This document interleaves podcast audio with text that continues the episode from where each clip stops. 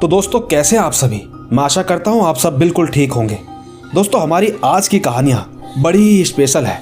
और तो और हमारी आखिरी की दो कहानियाँ कुछ ऐसा दर्शाएँगी, जिसे सुनने के बाद आपको यकीनन बेहद मज़ा आने वाला है।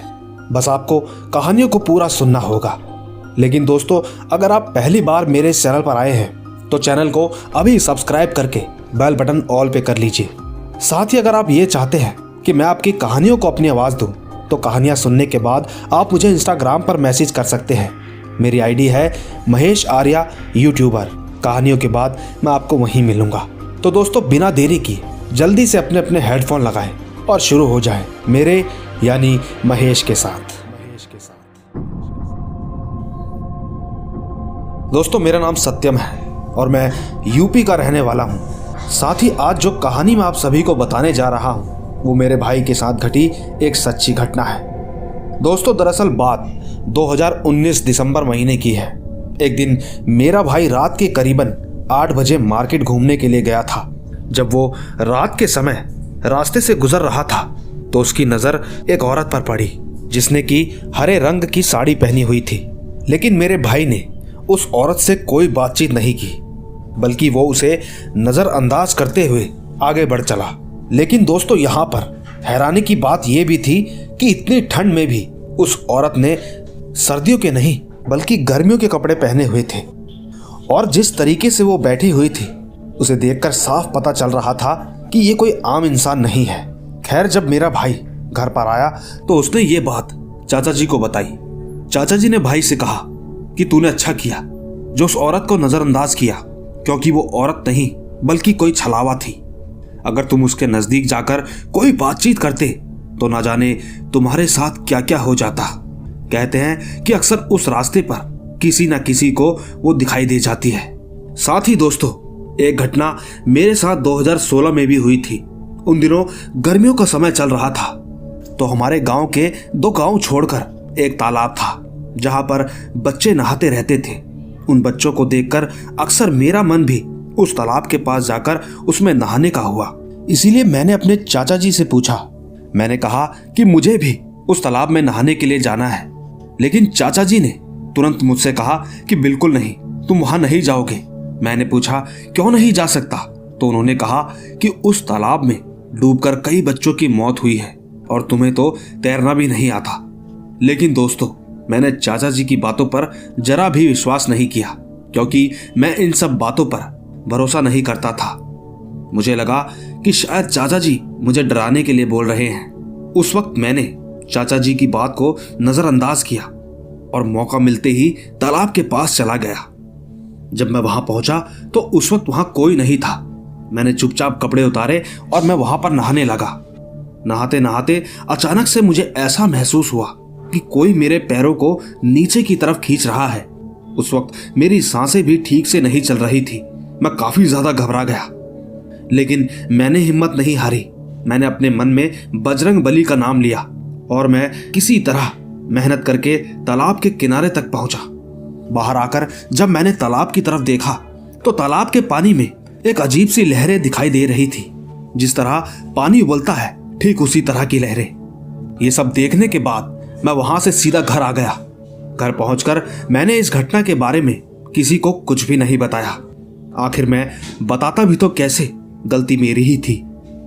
लेकिन दोस्तों, मेरा मानना है कि अगर मैं उस दिन बजरंग बली का नाम नहीं लेता तो शायद आज मैं ज़िंदा ही नहीं बच पाता। तो दोस्तों, ये थी सत्यम की कहानी। दोस्तों, कई बार ऐसा होता है, जब इंसान के मन में एक अजीब सा डर बैठ जाता है तो हो ना हो, ना चाहते हुए भी उसे वो उसी तरफ़ खींच ले जाता है, जिस तरफ़ हमें पहले से ही डर का अनुभव हो रहा होता है। खैर दोस्तों, वहाँ कोई ऐसी ताकत थी या नहीं, ये तो मैं नहीं जानता। बाकी आपको अगर इस बारे में कुछ पता हो तो नीचे कमेंट में ज़रूर बताइएगा। तब तक मैं ले चलता हूँ आपको हमारी दूसरी कहानी की तरफ़। आइए सुनते हैं। दोस्तों, मेरा नाम सृष्टि है। मैं नेपाल की रहने वाली हूँ। एक घटना मेरे साथ भी घटी थी, जो कि मैं आपके साथ शेयर करना चाहती हूँ। सुनाने से पहले बता दूँ कि ये बिल्कुल सच्ची घटना है। ये बात 2012 की है। मैं और मेरी एक दोस्त एक साथ रूम शेयर करते थे। हमें रूम में शिफ्ट हुए एक महीना ही हुआ था। ठीक उसी बीच मुझे पता चला कि अब मेरी नाइट शिफ्ट लग गई है। तो मैंने ये बात अपनी दोस्त को बताई और उससे कहा कि तुम खाना खाकर सो जाना। और मैं ठीक रात के आठ बजे अपने काम पर चली गई। दोस्तों, उधर मेरी दोस्त रूम में अकेली थी। मेरे जाने तक वो खाना खाकर लेट गई थी। दोस्तों, ठीक उसी दिन रात के लगभग 11 बजे अचानक से किसी की आवाज़ आई। शायद कोई ज़ोर ज़ोर से सांस ले रहा था, लेकिन मेरी दोस्त को ऐसा लगा कि मैं अपने काम से वापस आ गई हूँ। पर जब उसने पीछे मुड़कर देखा तो वहाँ कोई भी नहीं था। उसे लगा कि शायद उसका वहम होगा, वो दोबारा सो गई। थोड़ी देर बाद उसे वही आवाज़ें दोबारा सुनाई थी और तो और कुछ ही देर बाद उसे लगा कि कोई उसके पैरों को खींच रहा है। सच में, वो काफ़ी ज़्यादा डर गई थी, जिस वजह से वो ठीक से सो भी नहीं पाई। लेकिन जब मैं अपने काम से वापस घर आई तो मैंने उसे उठा हुआ ही पाया। मेरे आते ही उसने मुझसे तुरंत कहा कि इस कमरे में कुछ तो है, जिसके बाद से वो पूरी रात सो नहीं पाई। दोस्तों, उस वक्त मैं थकी हुई थी तो मैंने उसकी बात पर ज़्यादा ध्यान नहीं दिया। लेकिन इसके कुछ दिनों बाद मेरी उसी दोस्त को किसी काम से अपने गाँव जाना पड़ा तो अब मैं उस कमरे में अकेली थी। वैसे, गाँव जाने से पहले मेरी दोस्त ने मुझसे कहा था कि तू भी मेरे साथ, मेरे गाँव चल, लेकिन मैंने मना कर दिया था। तो ठीक ऐसी ही एक रात मैं चुपचाप सो रही थी तो मेरे साथ भी ठीक वैसा ही हुआ, जैसा कि मेरी दोस्त के साथ हुआ था। यकीनन, मेरे तो पसीने ही छूट गए। दोस्तों, मैंने पूरी रात कमरे की लाइट ऑन ही रखी, और तो और डर इतना ज़्यादा बढ़ गया था कि मैंने एक हफ़्ते की छुट्टी भी ले ली और मैं अपने घर चली गई। इसके बाद जब हम दोनों वापस आए तो हमने वो कमरे को छोड़ दिया और ठीक दूसरी जगह रूम में शिफ्ट हो गए। काफ़ी समय बाद ये पता चला कि उस घर में जब रात को सब सो जाते थे तो कोई काली परछाई वहाँ पर घूमती थी। वैसे हमने तो उस घर को छोड़ दिया, इसीलिए आज हम सही सलामत थे। हमारा मानना है कि अगर हम ऐसा नहीं करते तो शायद हमारे साथ कुछ भी हो सकता था। तो दोस्तों, ये थी सृष्टि की कहानी।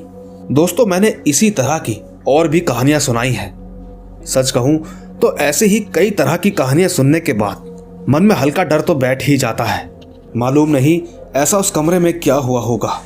खैर, आपको कुछ भी लगता है तो नीचे कमेंट में ज़रूर बताइएगा। बाकी फ़िलहाल, मैं ले चलता हूँ आपको हमारी तीसरी कहानी की तरफ़। दोस्तों, मेरा नाम अंशुल है और आज जो कहानी मैं आप सभी को बताने जा रहा हूँ, वो मेरे ही गाँव के एक दोस्त के साथ घटी एकदम सच्ची घटना है। दोस्तों, एक दिन की बात है। मेरे दोस्त ने अपने दोस्तों से मिलकर एक प्लान बनाया कि वो लोग रात के समय आम तोड़ने जाएँगे, क्योंकि उस समय आम का सीज़न था। उस वक्त उसके साथ उसके पाँच दोस्त थे, जिनका नाम नीरज पंकज, कृष्णा उपेंद्र और राम था। वो लोग रात के 12 बजे जिस वक्त उनके घर वाले सो रहे थे, उस वक्त वो आम तोड़ने के लिए चुपचाप घर से निकल गए। रास्ते में चलते चलते उसके दोस्त कृष्णा को ज़ोर से वॉशरूम लगी। उसको वॉशरूम जाता देख उसके सभी दोस्त उसके पीछे पीछे चल पड़े। वैसे वहाँ पर उस आम के पेड़ के बगल में एक पीपल का पेड़ भी था। वो लोग उस पीपल के पेड़ के पास से जा ही रहे थे कि तभी उन लोगों की किसी पर नज़र पड़ी। पहले तो कुछ ठीक से दिखाई नहीं दिया। लेकिन जब ध्यान से देखा तो पाया कि उधर कोई सफ़ेद साड़ी पहने एक औरत बैठी है। उस वक्त उन लोगों ने सोचा कि कोई आ गया होगा। उन्होंने उस पर ज़्यादा ध्यान ना देते हुए वहाँ से वो वापस टॉयलेट करने चले गए। लेकिन जब वो वापस आए तो पाया कि वो औरत अभी भी वहीं पर बैठी हुई थी। उसे ऐसा बैठे देख जब मेरा दोस्त उस औरत के पास उससे पूछने गया कि वो इस समय वहाँ क्या कर रही है तो पास पहुंचकर पाया कि उस औरत ने अपना सर नीचे कर रखा है। और तो और वो सिसक सिसक के रो भी रही थी। उसे रोता देख मेरे दोस्त ने पूछा कि आप रो क्यों रही हो? तो उस औरत ने तुरंत उससे कहा कि, तुम यहाँ से चले जाओ। दोस्तों, जब वो औरत ये कह रही थी तो उसकी आवाज़ काफ़ी डरावनी लग रही थी। लेकिन मेरे दोस्त ने उससे दोबारा वही सवाल किया, पर इस बार उस औरत ने कोई जवाब नहीं दिया। साथ ही इसी बीच उसके बाकी दोस्त भी वहाँ पर पहुँच गए। उनका यह कहना था कि वो ये सोचकर आए हैं कि अभी तक राम क्यों नहीं आया। उन सबने कहा कि चलो आम तोड़कर यहाँ से तुरंत घर चलते हैं। लेकिन इस बात पर राम ने कहा कि अरे यार, ऐसे किसी को इस वक्त अकेला नहीं छोड़ सकते। लेकिन दोस्तों, उसके दोस्तों ने उसकी बात नहीं मानी। वो लोग ज़बरदस्ती उसे अपने साथ ले जाने की जिद करने लगे। बात इतनी बढ़ गई कि उनकी धक्का मुक्की में उस औरत को धक्का लग गया। धक्का लगते ही उस औरत ने अपना सर ऊपर किया। उस वक्त जैसे ही सबने उस औरत का चेहरा देखा तो डर के कारण सबकी हालत खराब हो गई। उन सभी के हाथ पैर कांपने लगे, क्योंकि उन्होंने देखा कि उस औरत का पूरा चेहरा जला हुआ था और आँखें भी एकदम लाल हो रखी थी। इससे पहले कि वो कुछ कहते या करते, उस औरत ने कहा कि, अब तुम गए, मैं तुम सभी को ज़िंदा नहीं छोड़ूँगी। दोस्तों, इस बात को सुनकर सब के सब काफ़ी ज़्यादा डर गए। वो उस वक्त वहाँ से ऐसे दौड़े जैसे कि वो उनकी ज़िंदगी की सबसे आखिरी दौड़ हो। हालाँकि उस वक्त वो औरत उन सभी के पीछे पड़ गई थी और ठीक उसी वक्त राम कहीं जाकर छुप गया। शायद इसी वजह से वो बच गया। साथ ही उसने कृष्णा को एक ट्यूबवेल एक ट्यूबवेल की हौदी में तकरीबन पाँच मिनट तक डुबाकर रखा, जिसकी वजह से वो भी बच गया। दोस्तों, बता दूँ कि कृष्णा योगा करता था। उसे इन सभी चीज़ों का अभ्यास था, लेकिन दोस्तों, बाकी बचे तीन दोस्तों का अभी तक पता नहीं चल पाया। ये अब तक की एक ऐसी मिस्ट्री है, जो कि अब तक सॉल्व नहीं हो पाई है। तो दोस्तों, ये थी अंशुल की कहानी। दोस्तों, इस कहानी में आपको कितनी सच्चाई लगती है, नीचे कमेंट में ज़रूर बताइएगा। बाकी, मैं ले चलता हूँ आपको हमारी आज की आखिरी कहानी की तरफ़। आइए सुनते हैं। दोस्तों, एक बार जब मैं स्कूल में पढ़ती थी तो मेरी एक दोस्त आमरीन ने मुझे बताया कि ये घटना उसके नानी के घर के सामने, जो चाचा चाची रहते थे, उन्हीं के साथ घटी है। उसने बताया कि उनके दो बेटे थे, जिनका नाम आरुष और आयुष था। उनमें से आरुष भैया बड़े थे। ऐसे ही एक दिन उन्होंने अपनी पसंद से शादी करके अपनी बीवी को अचानक से घर पर ले आए। ये सब देखकर उन्हें चाचा चाची से खूब डांट पड़ी। लेकिन बड़े बेटे होने की वजह से उन्हें कुछ समय बाद माफ़ कर दिया गया। धीरे धीरे वो लोग साथ में रहने लगे। शादी के काफ़ी साल बीत जाने के बाद भी उनको कोई बच्चा नहीं हो रहा था। बावजूद इसके चाचा चाची भी उन्हें कुछ नहीं कहते थे और ना ही अपने बेटे से कुछ कहते थे। लेकिन एक छोटे से बच्चे की उनको भी बहुत इच्छा थी। जैसे कि दोस्तों, आप तो जानते ही होंगे, ऐसी इच्छा हर घर में हर माँ बाप को होती है। तो दोस्तों, ऐसे ही एक दिन अचानक प्रिया के मन में न जाने ऐसा क्या विचार आया कि वो अपनी बहन मीना के साथ एक तांत्रिक के पास चली गई। वहाँ पहुंचकर उसे यह मालूम पड़ा कि उसके साथ ये जो कुछ भी हो रहा है, उसकी वजह उसके सास ससुर है। उन्होंने ही तुम पर कुछ करवाया है, क्योंकि वो तुम्हें पसंद नहीं करते। दोस्तों, ये बात सुनकर प्रिया को काफ़ी गुस्सा आया। वो चुपचाप उठकर वहाँ से वापस घर आ गई। इसके बाद जैसे जैसे दिन बीतते रहे, वो अपने सास ससुर से घर की हर छोटी बातों पर झगड़ा करने लगती। और तो और कई बार वो उन पर यह इल्ज़ाम लगाती कि उन्होंने ही उसके साथ कुछ बुरा किया है। तुम लोग मुझे पसंद नहीं करते, बस दिखावा करते हो। दोस्तों, घर में ऐसा ही चलता रहा। फिर इसके कुछ दिनों बाद प्रिया अपनी बहन के साथ दोबारा उसी तांत्रिक के पास गई। वहाँ पूजा पाठ करने के बाद वो कुछ तंत्र मंत्र का सामान लेकर वापस घर आ गई। तांत्रिक ने उस सामान को बिस्तर के नीचे रखने को कहा था। उसने बताया था कि ऐसा करने से आपका बच्चा हो जाएगा। लेकिन दोस्तों, ऐसा करने से कुछ दिनों बाद उल्टा उसकी तबीयत खराब होने लगी और तो और वो काफ़ी अजीब हरकतें करने लगी। एक दिन तो हद ही हो गई। उसने अपने आप को मारने की कोशिश भी की। वो तो अच्छा हुआ कि अचानक से वहाँ पर चाचा चाची जी आ गए। उन्होंने किसी तरह उसे रोका। उन्होंने तुरंत ही आरुष को भी जल्दी से घर पर बुला लिया। इसके बाद जब भैया घर पर आए तो उन्होंने प्रिया को किसी तरह शांत किया और उसे सुला दिया। इसी बीच जब भैया ने उसे बेड पर लेटाया तो पता चला कि गद्दा कुछ ज़्यादा ही ऊँचा हो रहा था। यही सोचकर उन्होंने गद्दा हटाया तो पाया कि एक लाल पोटली में सिंदूर, गुड़िया, नींबू वगैरह रखा हुआ था। उन्होंने तुरंत ही ये सब अपनी माँ को दिखाया। तो चाची जी तुरंत समझ गई कि ये कुछ टोना टोटके का सामान है। जिसके बाद उन्होंने तुरंत ही ये सारी चीज़ों को किसी पंडित जी को दिखाया। पंडित ने बताया कि ये सब उसकी बहन मीना ने कराया है, क्योंकि वो अपनी बहन से जलती है। वो चाहती है कि उसकी बहन का घर एकदम बर्बाद हो जाए। दोस्तों, इसके बाद जब प्रिया ठीक हुई तो उसे सारी सच्चाई पता चली। यही सब जानकर वो वहाँ से अपने घर पर गई और अपनी बहन को खूब डांटा। दोनों के बीच इसी मुठभेड़ में उसने कहा कि वो उसके पति से प्यार करती थी, लेकिन उसने तुमसे शादी कर ली। वो भी बिना किसी को बताए। इसीलिए मैंने ही उस तांत्रिक को ऐसा करने को कहा था। और ठीक मेरी ही वजह से अब तक तुम्हारा कोई बच्चा नहीं हुआ है। दोस्तों, ये सब हो जाने के बाद प्रिया बहुत ज़्यादा डिस्टर्ब रहने लगी। वो आज की तारीख में अपने पति के साथ एक अलग ही दुनिया बसाई हुई है।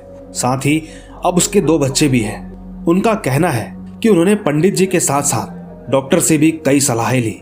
आज वो एक खुशहाल ज़िंदगी जी रही हैं। लेकिन दोस्तों, कहानी अभी खत्म नहीं हुई है। आपको बता दूँ कि इन्होंने हमें दो कहानियाँ भेजी हैं। क्यों ना हम दोनों कहानियाँ सुनने के बाद इनकी कहानियों पर चर्चा करें। आइए सुनते हैं। दोस्तों, ये कहानी मुझे मेरी दादी ने सुनाई थी। उस वक्त मेरी दादी छोटी थी तो हमारे गाँव में एक राम नाम का शख्स था, जिनका एक ही बेटा था। उसका नाम सूरज था। सूरज के दो बच्चे भी थे। साथ ही राम भैया का छोटा भाई और उनका लड़का हीरा लाल उन लोगों से काफ़ी चिढ़ते थे, क्योंकि उनके बीच ज़मीन को लेकर झगड़ा चलता रहता था। राम भैया को रात के समय ठीक से दिखाई नहीं देता था। एक दिन की बात है, ठंड का मौसम था, सूरज खेत से घर को आ रहा था तो ठीक रास्ते में कुछ लोगों ने उसे जबरन घेर लिया। लेकिन दोस्तों, घेरने तक तो ठीक था, पर उन्होंने तो उसे मार ही डाला। और तो और उन्होंने उसकी लाश को वहीं एक आम के बाग में दफना दिया था। साथ ही दोस्तों, ये बात किसी को भी पता नहीं चली। लेकिन जब सूरज पूरे दिन से रात तक घर नहीं आया तो राम भैया उसे पूरे गाँव में ढूँढने के लिए निकल गए। लेकिन सूरज का कहीं पर भी पता नहीं चल पाया। इसके बाद धीरे धीरे राम भैया अपनी बहू और पोता पोती के साथ रहने लगे। थोड़े दिन बीत जाने के बाद इस बात को सब लोग भूल गए। महीने बीत गए। फिर गर्मियों का सीज़न आया। उस सीज़न में आम भी पक चुके थे तो गाँव के बच्चे वहाँ अक्सर आम तोड़ने जाते थे। लेकिन उस दिन वो लोग उसी बाग में घुसे तो उन बच्चों में से एक बच्चा उसी पेड़ पर चढ़ गया, जिस पर सूरज को दफनाया गया था। कहते हैं कि उसी वक्त सूरज की आत्मा उस बच्चे के अंदर घुस गई। इसके बाद वो बच्चा सीधा उनके घर पर पहुँचा और सूरज की बीवी से कहने लगा कि मेरे लिए रोटी बना, मैं आम के साथ खाऊँगा। सूरज की बीवी ये बात सुनकर हैरान हो गई। वो सोचने लगी कि ये तो मेरे पति खाते थे, लेकिन इस बच्चे ने मुझे उसी तरह कैसे कहा, जैसा कि सूरज बोलते थे। उस वक्त सूरज की बीवी ने उस बच्चे को डांट दिया और कहा कि ये क्या मज़ाक है, तुम कौन हो, किसके बेटे हो और यहाँ क्यों आए हो? जाओ तुम अपने घर जाओ। लेकिन उस बच्चे ने जवाब दिया। उसने कहा कि मैं तुम्हारा पति, सूरज। तुमने मुझे पहचाना नहीं। दोस्तों, ये बात सुनकर उसकी पत्नी डर गई। डर के कारण उसने अपने ससुर जी को, यानी कि राम जी को बुलाया, जो कि कहीं बाहर गए थे। जब राम जी ने उस बच्चे को देखा तो उस बच्चे ने तुरंत उनके पैर को छुआ और कहा कि, बाबा, मैं हूँ, आपका सूरज। उसने बताया कि जब वो खेत से वापस आ रहा था तो कुछ लोगों ने उसे रास्ते में मार दिया था और ठीक वहीं आम के बाग में दफनाया था। तब से मैं वहाँ पर किसी के आने की राह देख रहा था। जिससे कि मैं अपनी सारी सच्चाई लोगों को बता सकूँ। दोस्तों, उस बच्चे की सारी बात सुनने के बाद राम भैया तुरंत उस बच्चे को तांत्रिक के पास ले गए। तांत्रिक ने झाड़ फूक करके सूरज की आत्मा को बाहर निकाला और फिर उसकी आत्मा की शांति के लिए राम जी ने घर पर हवन भी करवाया। और तो और कुछ समय बाद इस सच्चाई का भी पता चला कि जिन लोगों ने सूरज को मारा था, वो ठीक उसके चाचा चाची के भेजे हुए ही आदमी थे। लेकिन सबूत ना मिलने के कारण किसी पर कोई भी एक्शन नहीं लिया गया। बस दोस्तों, यही थी मेरी दो कहानियाँ। तो दोस्तों, देखा आपने, इनकी भेजी हुई दो कहानियाँ बिल्कुल ऐसी कहानियाँ हैं जिनको हम पर्दे के पीछे का सच भी कह सकते हैं। लेकिन दोस्तों, आज के समय में इन चीज़ों पर कोई विश्वास नहीं करता। मैं बस आपसे एक सवाल करता हूँ कि आपको क्या लगता है कि ऐसा होता होगा? जवाब नीचे कमेंट में ज़रूर दीजिएगा। साथ ही दोस्तों, अगर आपको हमारी आज की ये कहानी अच्छी लगी हो तो इसे लाइक शेयर और कमेंट ज़रूर कीजिएगा। बाकी मैं जल्द ही मिलूँगा आपसे कुछ नई कहानियों के साथ। तब तक आप अपना और अपने परिवार का ख्याल रखें। चलता हूँ। Bye bye